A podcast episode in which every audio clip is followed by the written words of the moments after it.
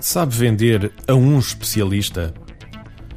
Hoje gostaria de focar um tema que habitualmente é ignorado pela maioria dos vendedores. Com o advento da internet, cada vez mais os clientes têm informação literalmente na ponta dos dedos.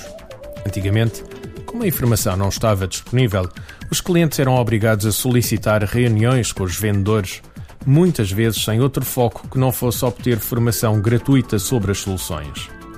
Hoje em dia, como a maioria da informação está disponível na internet, a maioria dos clientes está a borrifar-se para as reuniões e só nos chama quando necessita mesmo de pedir uma proposta ou esclarecer algo um pouco mais complexo.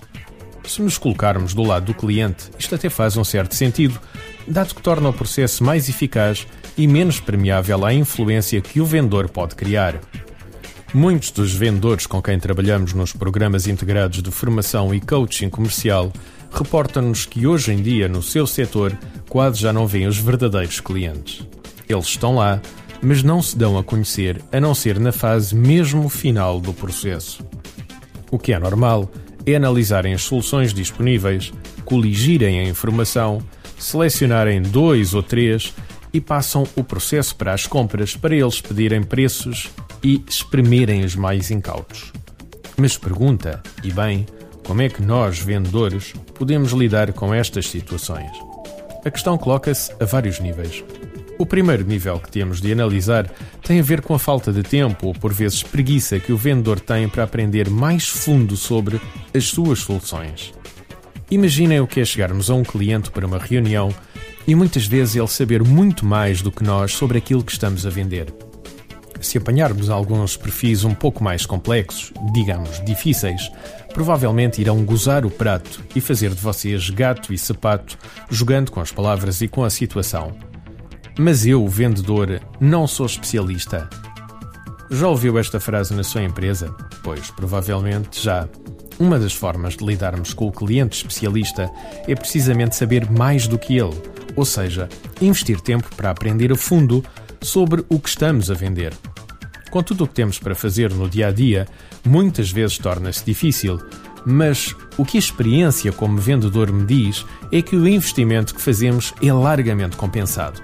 Se não, veja, quando o vendedor fala com autoridade e conhecimento sobre o que está a vender, começa a acontecer um fenómeno estranho.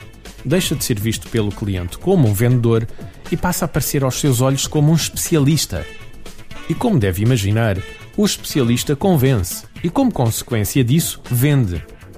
Agora, se virmos esta questão noutro nível, a informação que as empresas muitas vezes disponibilizam aos seus clientes é demasiada.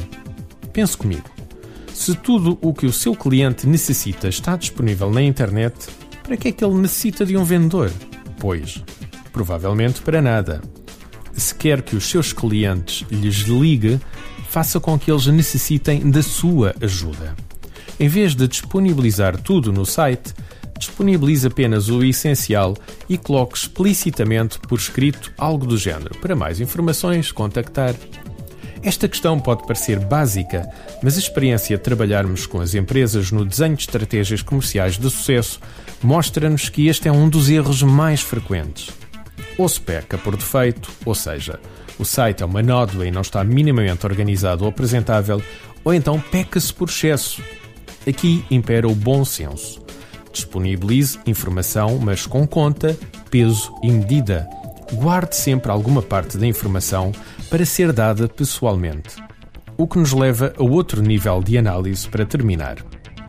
E o que fazer quando lhe aparece uma proposta, parecendo já conhecer tudo o que você tem para oferecer? Muito simplesmente, utilizar uma estratégia de não enviar propostas ou preços sem uma reunião presencial com o cliente.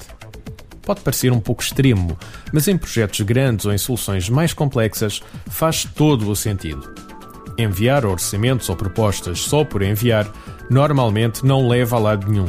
Somos apenas carne para canhão para o nosso cliente mastigar preços num processo de consulta simultânea a várias empresas nossas concorrentes.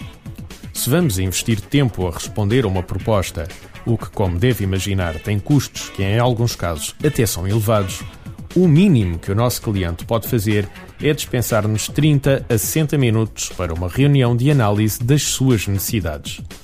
temos tido casos de empresas com quem trabalhamos em que até se chegou a implementar uma política de não envio de propostas sem pelo menos uma reunião com o cliente. O que detectamos foi que, a partir do momento em que essa política foi estabelecida, o processo comercial tornou-se mais assertivo e muitas vezes mais eficaz. Muito do lixo, em termos de propostas, que normalmente se acumula nos pipelines da venda, acaba por ser naturalmente eliminado. Hoje, para um pouco para pensar na sua estratégia comercial em termos de informação que disponibiliza aos seus clientes. Vai ver que numa primeira abordagem, muitas vezes, a informação é demasiada.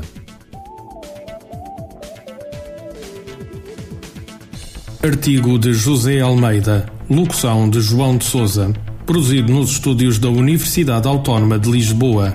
Procure mais recursos no site ideiasedesafios.com.